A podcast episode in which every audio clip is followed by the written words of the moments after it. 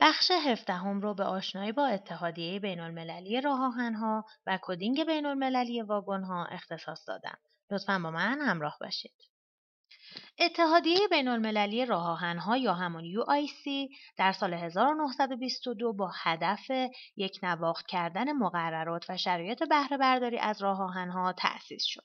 مقر این اتحادیه در کشور فرانسه و در شهر پاریس هست و این اتحادیه تنها سازمان تجاری هستش که در سطح جهانی به بررسی نیازهای حمل و نقل ریلی می‌پردازه. همچنین این سازمان برای همکاری های بین المللی بین شرکت های راه آهنی اهم از دولتی و غیر دولتی پرداخته و بزرگترین سازمان همکاری بین المللی راه آهنی هستش که از نظر تعداد اعضا و از نظر طیف فعالیت های خودش بسیار گسترده است. راه آهن جمهوری اسلامی ایران هم از سال 1326 هجری شمسی که مطابق با سال 1947 میلادی هست رسما به عضویت اتحادیه بین المللی راه آهنها یا همون UIC در اومده و زیر نظر این اتحادیه فعالیت می‌کنه. در این قسمت می‌خوایم در مورد کدینگ بین المللی واگن ها صحبت بکنیم.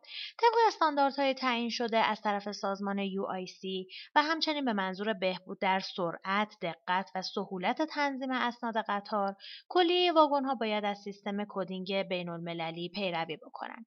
طبق این شیوه هر واگن باید یک کد شناسایی دوازده رقمی با مشخصات ویژه داشته باشه.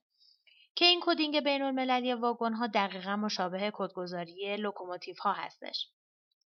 این کدگذاری خیلی در مبادلات بین المللی اهمیت داره و بدون نیاز به حضور مترجم یا کارشناس خاصی از این کد می‌تونیم به اطلاعات واگن دسترسی پیدا بکنیم.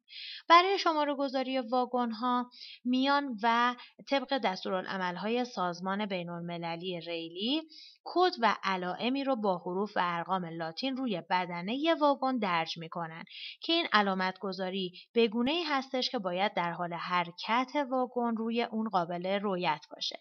علاوه بر coding بین المللی واگن ها هر راه آهنی هم می‌تونه سیستم coding مخصوص به خودش رو داشته باشه که راه آهن جمهوری اسلامی ایران این رو برای خودش داره که در اسلاید بعد در مورد اون توضیح خواهم داد.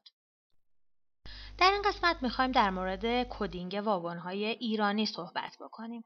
کدگذاری های باری در راه آهن ایران بر پایه یک کد هفت رقمی هستش که شش رقم در اون کد شناسایی واگن و یک رقم دقیقا مشابه کدینگ بین المللی ها عدد خودآزمایی یا کنترل یا اتوکنترل هستش که این کد از سمت چپ به راست اختصاص داده میشه و به ترتیب رقم اول از سمت چپ نشان دهنده نوع واگن، رقم دوم نشان دهنده وضعیت ترمز، رقم سوم نشان دهنده تعداد محورها، رقم چهارم، پنجم و ششم نشان دهنده شماره سریال واگن و رقم هفتم نشان دهنده کد کنترل یا عدد کنترل هستش. که از طریق این عدد کنترل ما می‌تونیم مشخص بکنیم که آیا کد اختصاص داده شده به این واگن کد درستی هست یا نه. چون برخی مواقع ممکنه که یک عدد یا یک کدی به صورت جعلی باشه و ما با این کد کنترل می‌تونیم صحت و درست بودن کد واگن رو چک بکنیم.